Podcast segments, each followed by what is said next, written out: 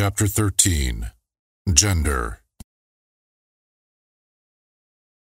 Gender is in everything. Everything has its masculine and feminine principles. Gender manifests on all planes. The Kybalion. The great seventh Hermetic principle, the principle of gender, embodies the truth that there is gender manifested in everything, that the masculine and feminine principles are ever present and active in all phases of phenomena, on each and every plane of life. At this point, we think it well to call your attention to the fact that gender, in its Hermetic sense, and sex, in the ordinarily accepted use of the term, are not the same. The word gender is derived from the Latin root meaning to beget, to procreate, to generate, to create, to produce. A moment's consideration will show you that the word has a much broader and more general meaning than the term sex, the latter referring to the physical distinctions between male and female living things. Sex is merely a manifestation of gender on a certain plane of the great physical plane, the plane of organic life. We wish to impress this distinction upon your minds, for the reason that certain writers, who have acquired a smattering of the Hermetic philosophy, have sought to identify this seventh Hermetic principle with wild and fanciful, and often reprehensible theories and teachings regarding sex. The office of gender is solely that of creating, producing, generating, etc., and its manifestations are visible on every plane of the phenomena. It is somewhat difficult to produce proofs of this along scientific lines, for the reason that science has not as yet recognized this principle as of universal application. But still, some proofs are forthcoming from scientific sources. In the first place, we find a distinct manifestation of the principle of gender among the corpuscles, ions, or electrons, which constitute the basis of matter as science now knows the latter, and which, by forming certain combinations from the atom, which until lately was regarded as final and indivisible. The latest word of science is that the atom is composed of a multitude of corpuscles, electrons, or ions, the various names being applied by different authorities, revolving around each other and vibrating at a high degree and intensity. But the accompanying statement is made that the formation of the atom is really due to the clustering of negative corpuscles around a positive one, the positive corpuscles seeming to exert a certain influence upon the negative corpuscles, causing the latter to assume certain combinations, and thus create or generate an atom. This is in line with the most ancient Hermetic teachings, which have always identified the masculine principle of gender with the positive and the feminine with the negative poles of electricity, so called. Now, a word at this point regarding this identification. The public mind has formed an entirely erroneous impression regarding the qualities of the so called negative pole of electrified or magnetized matter. The terms positive and negative are very wrongly applied to this phenomenon by science. The word positive means something real and strong, as compared with a negative unreality or weakness. Nothing is further from the real facts of electrical phenomenon. The so-called negative pole of the battery is really the pole in and by which the generation or production of new forms and energies is manifested. There is nothing negative about it. The best scientific authorities now use the word cathode in place of negative. The word cathode coming from the Greek root meaning descent, the path of generation, etc. From the cathode pole emerged the swarm of electrons or corpuscles. From the same pole emerge those wonderful rays which have revolutionized scientific conceptions during the past decade. The cathode pole is the mother of all of the strange phenomena which have rendered useless the old textbooks and which have caused many long accepted theories to be relegated to the scrap pile of scientific speculation. The cathode or negative pole is the mother principle of electrical phenomena and of the finest forms of matter as yet known to science. So you see, we are justified in refusing to use the term negative in our consideration of the subject, and insisting upon substituting the word feminine for the old term. The facts of the case bear us out in this, without taking the Hermetic teachings into consideration. And so we shall use the word feminine in the place of negative in speaking of that pole of activity. The latest scientific teachings are that the creative corpuscles or electrons are feminine. Science says they are composed of negative electricity. We say they are composed of feminine energy. A feminine corpuscle becomes detached from, or rather leaves, a masculine corpuscle and starts on a new career. It actively seeks a union with a masculine corpuscle, being urged thereto by the natural impulse to create new forms of matter or energy. One writer goes so far as to use the term, it at once seeks, of its own volition, a union, etc. This detachment and uniting form the basis of the greater part of the activities of the chemical world. When the feminine corpuscle unites with the masculine corpuscle, a certain process is begun. The feminine particles vibrate rapidly under the influence of the masculine energy and circle rapidly around the latter. The result is the birth of a new atom. This new atom is really composed of a union of the masculine and feminine electrons, or corpuscles. But when the union is formed, the atom is a separate thing, having certain properties, but no longer manifesting the property of free electricity. The process of detachment or separation of the feminine electrons is called ionization. These electrons or corpuscles are the most active workers in nature's field arising from their unions or combinations, manifest the varied phenomena of light, heat, electricity, magnetism, attraction, repulsion, chemical affinity, and the reverse, and similar phenomena. And all this arises from the operation of the principle of gender on the plane of energy. The part of the masculine principle seems to be that of directing a certain inherent energy toward the feminine principle, and thus starting into activity the creative processes. But the feminine principle is the only one always doing the act of creative work, and this is so on all planes. And yet each principle is incapable of operative energy without the assistance of the other. In some of the forms of life, the two principles are combined in one organism. For that matter, everything in the organic world manifests both genders, there was always the masculine present in the feminine form, and the feminine form present in the masculine. The Hermetic teachings include much regarding the operation of the two principles of gender in the production and manifestation of various forms of energy, etc., but we do not deem it expedient to go into detail regarding the same at this point, because we are unable to back up the same with scientific proof, for the reason that science has not yet progressed thus far. But the example we have given you of the phenomena of the electrons or corpuscles will show you that science is on the right path, and will also give you a general idea of the underlying principles. Some leading scientific investigators have announced their belief that in the formation of crystals, there was to be found something that corresponded to sex activity, which is another straw showing the direction the scientific winds are blowing and each year will bring other facts to corroborate the correctness of the Hermetic principle of gender. It will be found that gender is in constant operation and manifestation in the field of inorganic matter and in the field of energy or force.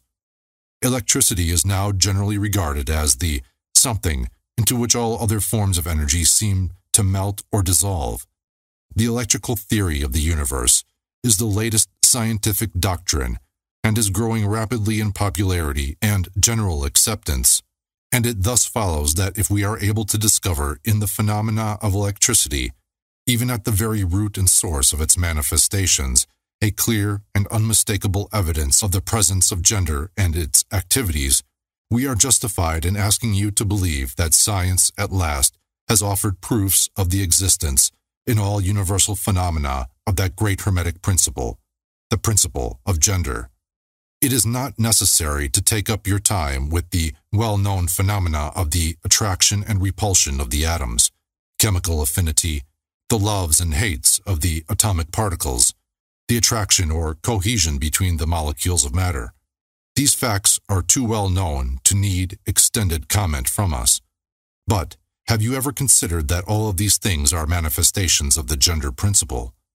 Can you not see that the phenomena is on all fours with that of the corpuscles or electrons?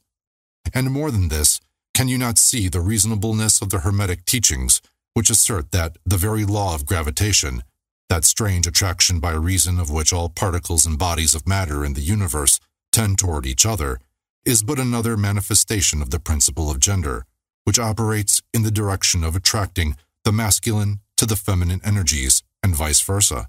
We cannot offer you scientific proof of this at this time, but examine the phenomena in the light of the Hermetic teachings on the subject and see if you have not a better working hypothesis than any offered by physical science.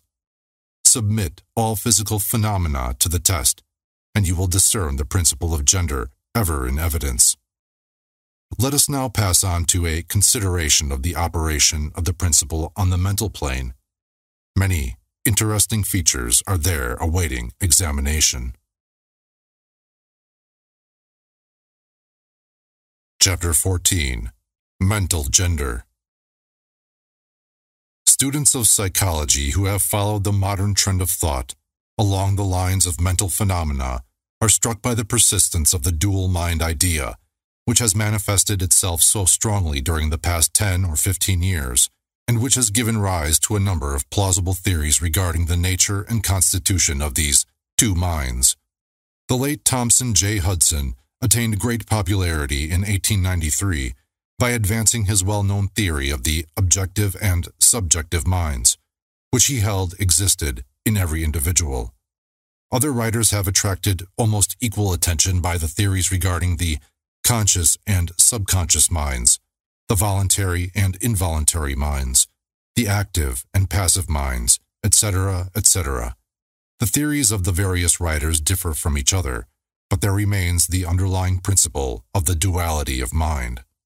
The student of the Hermetic philosophy is tempted to smile when he reads and hears of these many new theories regarding the duality of mind, each school adhering tenaciously to its own pet theories, and each claiming to have discovered the truth. The student turns back the pages of occult history, and away back in the dim beginnings of occult teachings, he finds references to the ancient Hermetic doctrine of the principle of gender on the mental plane, the manifestation of mental gender. And examining further, he finds that the ancient philosophy took cognizance of the phenomenon of the dual mind and accounted for it by the theory of mental gender. This idea of mental gender may be explained in a few words to students who are familiar with the modern theories just alluded to. The masculine principle of mind corresponds to the so-called objective mind, conscious mind, voluntary mind, active mind, etc. And the feminine principle of mind corresponds to the so-called subjective mind, subconscious mind, involuntary mind, passive mind, etc. Of course, the Hermetic teachings do not agree with the many modern theories regarding the nature of these two phases of mind, nor does it admit many of the facts claimed for the two respective aspects, some of the said theories and claims being very far-fetched and incapable of standing the test of experiment and demonstration. We point to the phases of agreement merely for the purpose of helping the student to assimilate his previously acquired knowledge with the teachings of the Hermetic philosophy students of Hudson will notice the statement at the beginning of his second chapter of The Law of Psychic Phenomena that the mystic jargon of the Hermetic philosophers discloses the same general idea, i.e., the duality of mind. If Dr. Hudson had taken the time and trouble to decipher a little of the mystic jargon of the Hermetic philosophy, he might have received much light upon the subject of the dual mind. But then, perhaps, his most interesting work might not have been written. Let us now consider the Hermetic teachings regarding mental gender. The Hermetic teachers impart their instruction regarding this subject by bidding their students examine the report of their consciousness regarding their self. The students are bidden to turn their attention inward upon the self dwelling within reach. Each student is led to see that his consciousness gives him first a report of the existence of his self. The report is I am. This at first seems to be the final words from the consciousness, but a little further examination discloses the fact that this I am may be separated or split into two distinct parts or aspects, which, while working in unison and in conjunction, yet nevertheless may be separated in consciousness. While at first there seems to be only an I existing, a more careful and closer examination reveals the fact that there exists an I and a me. These mental twins differ in their characteristics and nature, and an examination of their nature and the phenomena arising from the same will throw much light upon many of the problems of mental influence. Let us begin with the consideration of the me, which is usually mistaken for the I by the student until he presses the inquiry a little further back into the recesses of consciousness. A man thinks of his self, in its aspect of me, as being composed of certain feelings, tastes, likes, dislikes, habits, peculiar ties, characteristics, etc., all of which go to make up his personality, or the self, known to himself and others. He knows that these emotions and feelings change, are born and die away, are subject to the principle of rhythm and the principle of polarity, which take him from one extreme of feeling to another. He also thinks of the me as being certain knowledge gathered together in his mind, and thus forming a part of himself. This is the me of a man.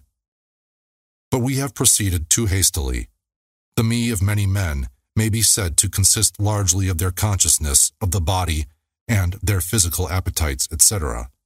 Their consciousness being largely bound up with their bodily nature, they practically live there. Some men even go so far as to regard their personal apparel as part of their me, and actually seem to consider it a part of themselves. A writer has humorously said that men consist of three parts soul, body, and clothes. These clothes conscious people would lose their personality if divested of their clothing by savages upon the occasion of a shipwreck. But even many who are not so closely bound up with the idea of personal raiment stick closely to the consciousness of their bodies being their me. They cannot conceive of a self independent of the body. Their mind seems to them to be practically a something belonging to their body, which in many cases it is indeed. But as man rises in the scale of consciousness, he is able to disentangle his me from his idea of body, and is able to think of his body as belonging to the mental part of him. But even then, he is very apt to identify the me entirely with the mental states, feelings, etc., which he feels to exist within him. He is very apt to consider these internal states as identical with himself, instead of their being simply things produced by some part of his mentality and existing within him, of him and in him, but still not himself. He sees that he may change these internal states of feelings by all effort of will, and that he may produce a feeling or state of an exactly opposite nature, in the same way and yet the same me exists. And so after a while he is able to set aside these various mental states, emotions, feelings, habits, qualities, characteristics, and other personal mental belongings. He is able to set them aside in the not me collection of curiosities and encumbrances, as well as valuable possessions. This requires much mental concentration and power of mental analysis on the part of the student. But still, the task is possible for the advanced student, and even those not so far advanced are able to see, in the imagination, how the process may be performed. After this laying aside process has been performed, the student will find himself in conscious possession of a self, which may be considered in its I and me dual aspects. The me will be felt to be a something mental in which thoughts, ideas, emotions, feelings, and other mental states may be produced. It may be considered as the mental womb, as the ancients styled it, capable of generating mental offspring it reports to the consciousness as a me with latent powers of creation and generation of mental progeny of all sorts and kinds. Its powers of creative energy are felt to be enormous, but still it seems to be conscious that it must receive some form of energy from either its I companion or else from some other I, ere it is able to bring into being its mental creations. This consciousness brings with it a realization of an enormous capacity for mental work and creative ability.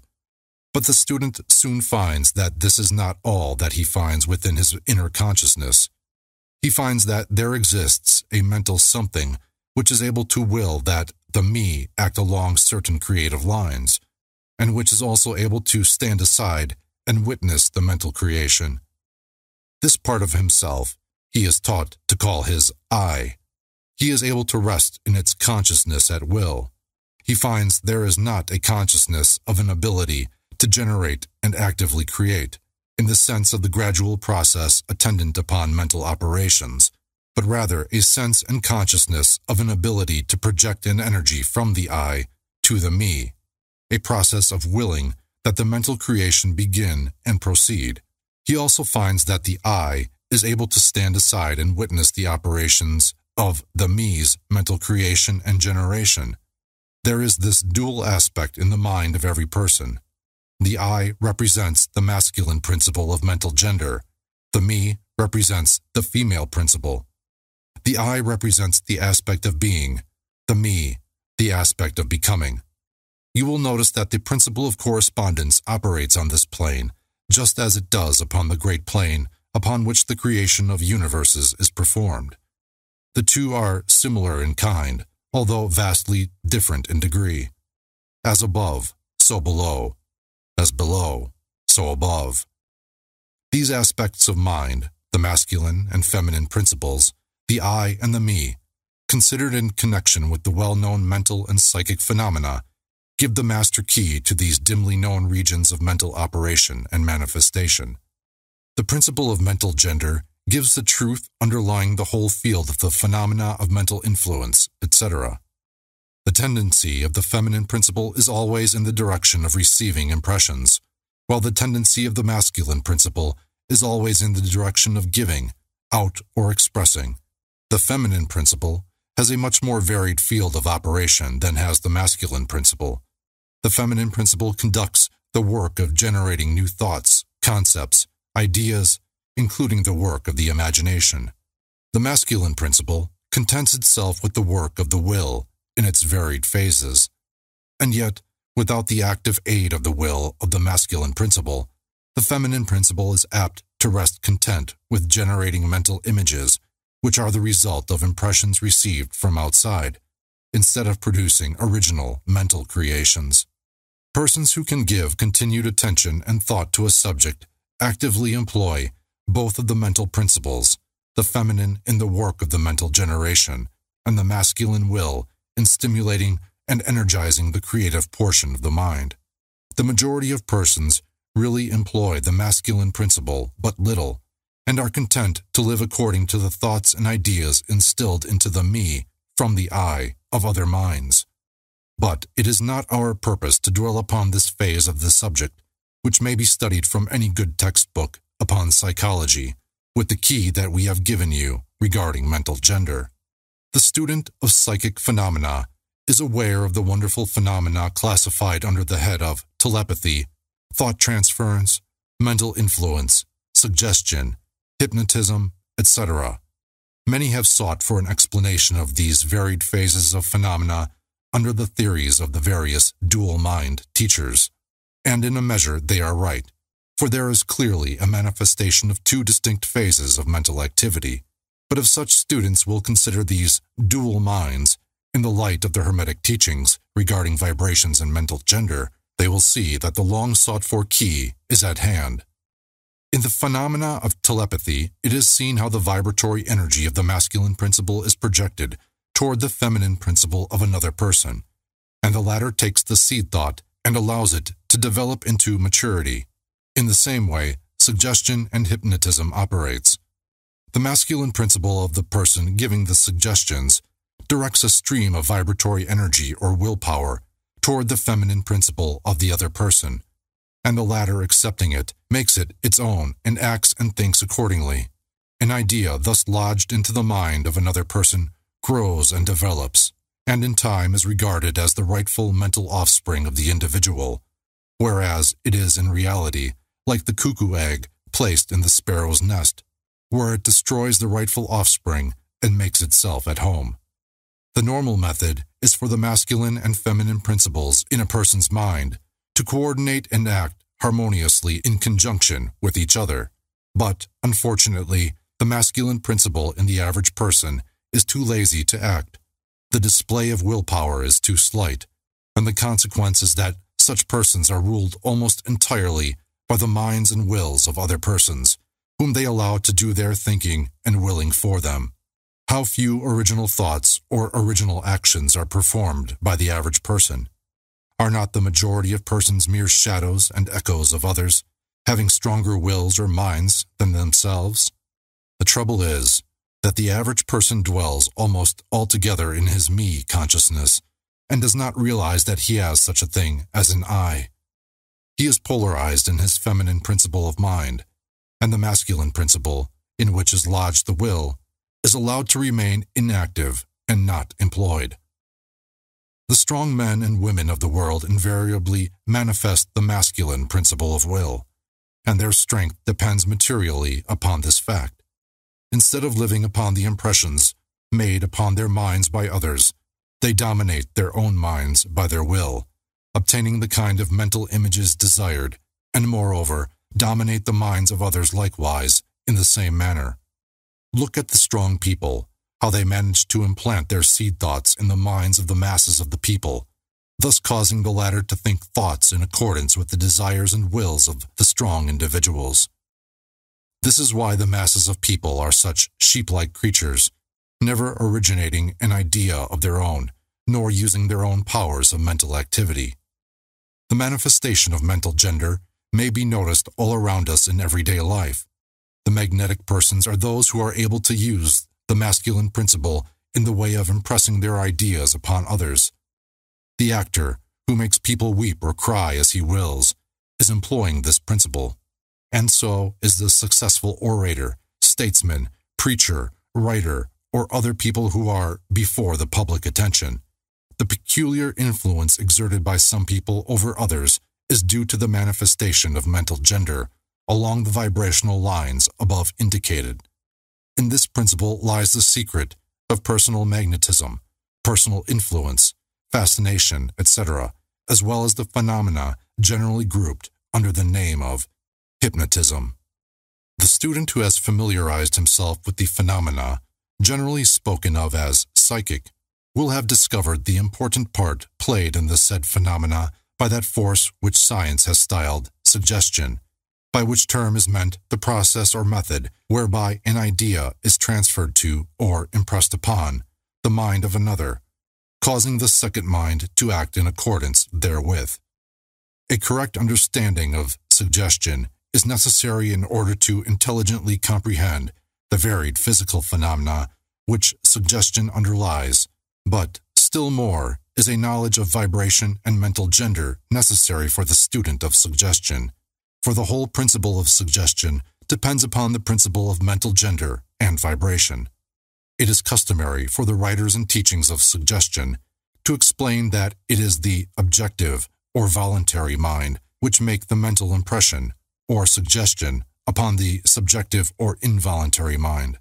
But they do not describe the process or give us any analogy in nature whereby we may more readily comprehend the idea but if you will think of the matter in the light of the Hermetic teachings, you will be able to see that the energizing of the feminine principle by the vibratory energy of the masculine principle is in accordance to the universal laws of nature, and that the natural world affords countless analogies whereby the principle may be understood.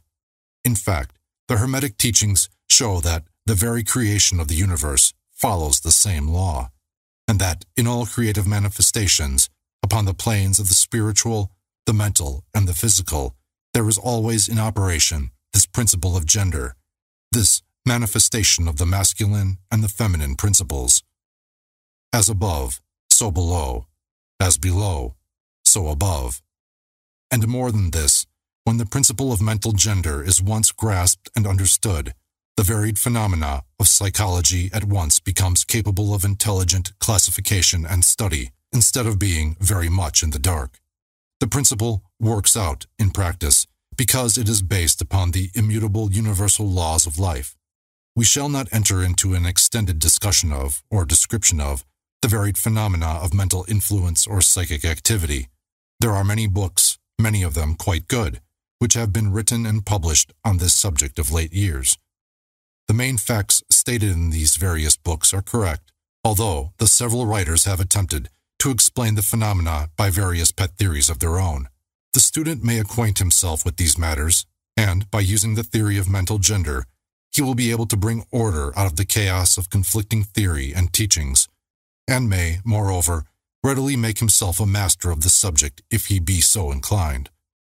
The purpose of this work is not to give an extended account of psychic phenomena, but rather to give the student a master key whereby he may unlock the many doors leading into the parts of the temple of knowledge which he may wish to explore we feel that in this consideration of the teachings of the Kybalion, one may find an explanation which will serve to clear away many perplexing difficulties, a key that will unlock many doors.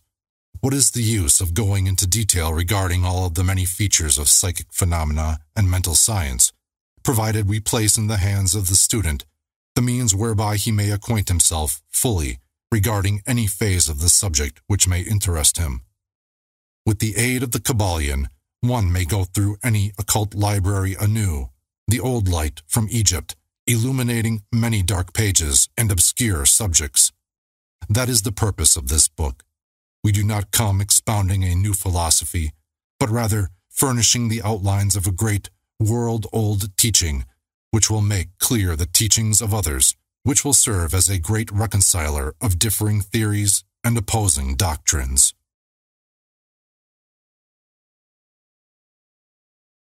Chapter 15 Hermetic Axioms The possession of knowledge, unless accompanied by a manifestation and expression in action, is like the hoarding of precious metals, a vain and foolish thing. Knowledge, like wealth, is intended for use. The law of use is universal, and he who violates it suffers by reason of his conflict with natural forces. The Kybalion The Hermetic teachings, while always having been kept securely locked up in the minds of the fortunate possessors thereof, for reasons which we have already stated, were never intended to be merely stored away and secreted. The law of use is dwelt upon in the teachings, as you may see by reference to the above quotation from the Kybalion, which states it forcibly. Knowledge without use and expression is a vain thing, bringing no good to its possessor or to the race. Beware of mental miserliness and express it into action that which you have learned. Study the axioms and aphorisms, but practice them also.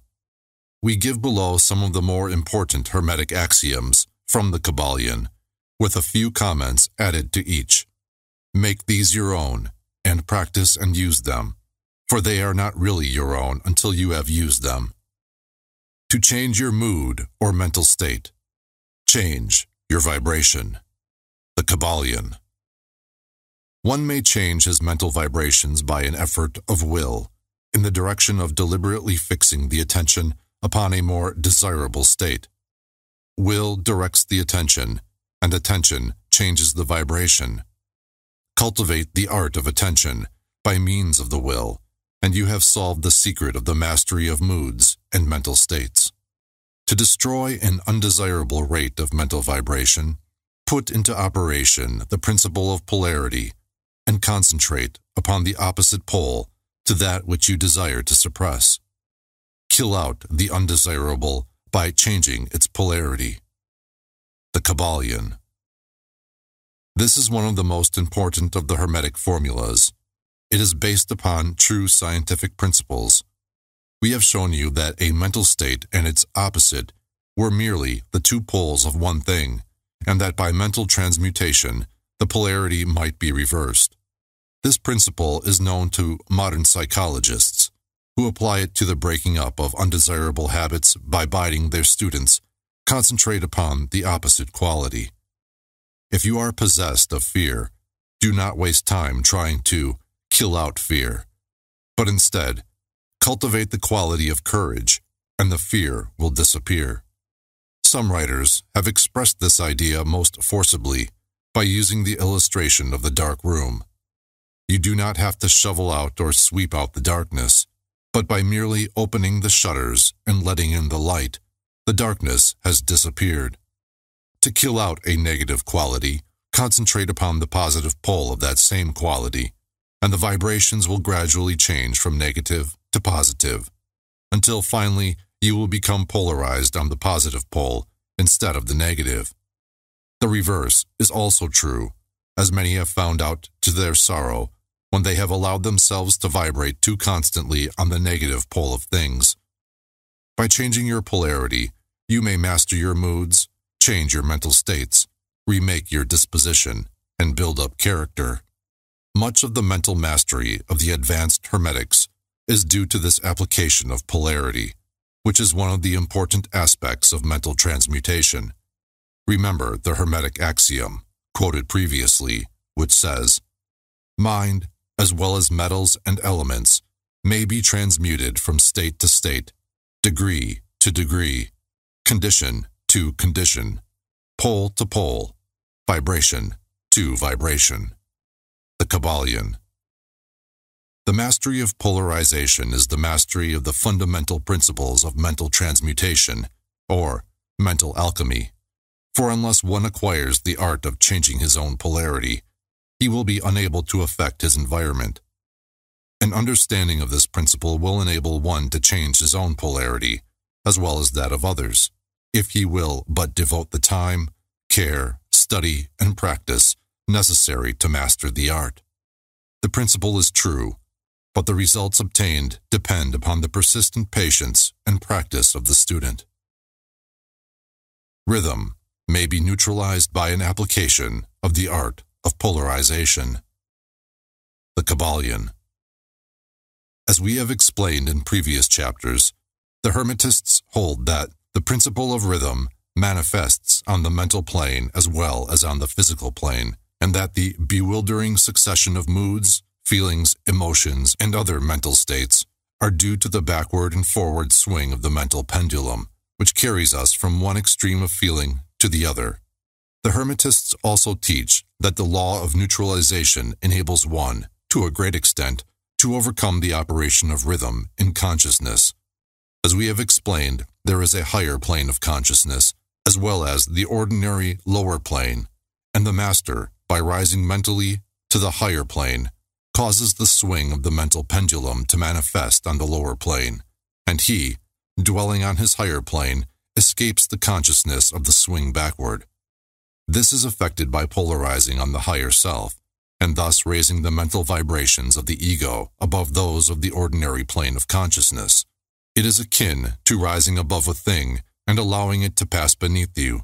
The advanced hermetist polarizes himself at the positive pole of his being, the I am pole, rather than the pole of personality, and by refusing and denying the operation of rhythm, raises himself above its plane of consciousness, and standing firm in his statement of being, he allows the pendulum to swing back on the lower plane, without changing his polarity. This is accomplished by all individuals who have attained any degree of self-mastery, whether they understand the law or not. Such persons simply refuse to allow themselves to be swung back by the pendulum of mood and emotion, and by steadfastly affirming the superiority, they remain polarized on the positive pole. The master, of course, attains a far greater degree of proficiency because he understands the law which he is overcoming by a higher law, and by the use of his will, he attains a degree of poise and mental steadfastness, almost impossible of belief on the part of those who allow themselves to be swung backward and forward by the mental pendulum of moods and feelings. Remember always, however, that you do not really destroy the principle of rhythm, for that is indestructible. You simply overcome one law by counterbalancing it with another, and thus maintain an equilibrium. The laws of balance and counterbalance are in operation on the mental as well as on the physical planes, and an understanding of these laws enables one to seem to overthrow laws, whereas he is merely exerting a counterbalance. Nothing escapes the principle of cause and effect, but there are many planes of causation, and one may use the laws of the higher to overcome the laws of the lower. The Kybalion. By an understanding of the practice of polarization, the Hermetists rise to a higher plane of causation and thus counterbalance the laws of the lower planes of causation. By rising above the plane of ordinary causes, they become themselves, in a degree, causes instead of being merely caused. By being able to master their own moods and feelings, and by being able to neutralize rhythm, as we have already explained, they are able to escape a great part of the operations of cause and effect on the ordinary plane.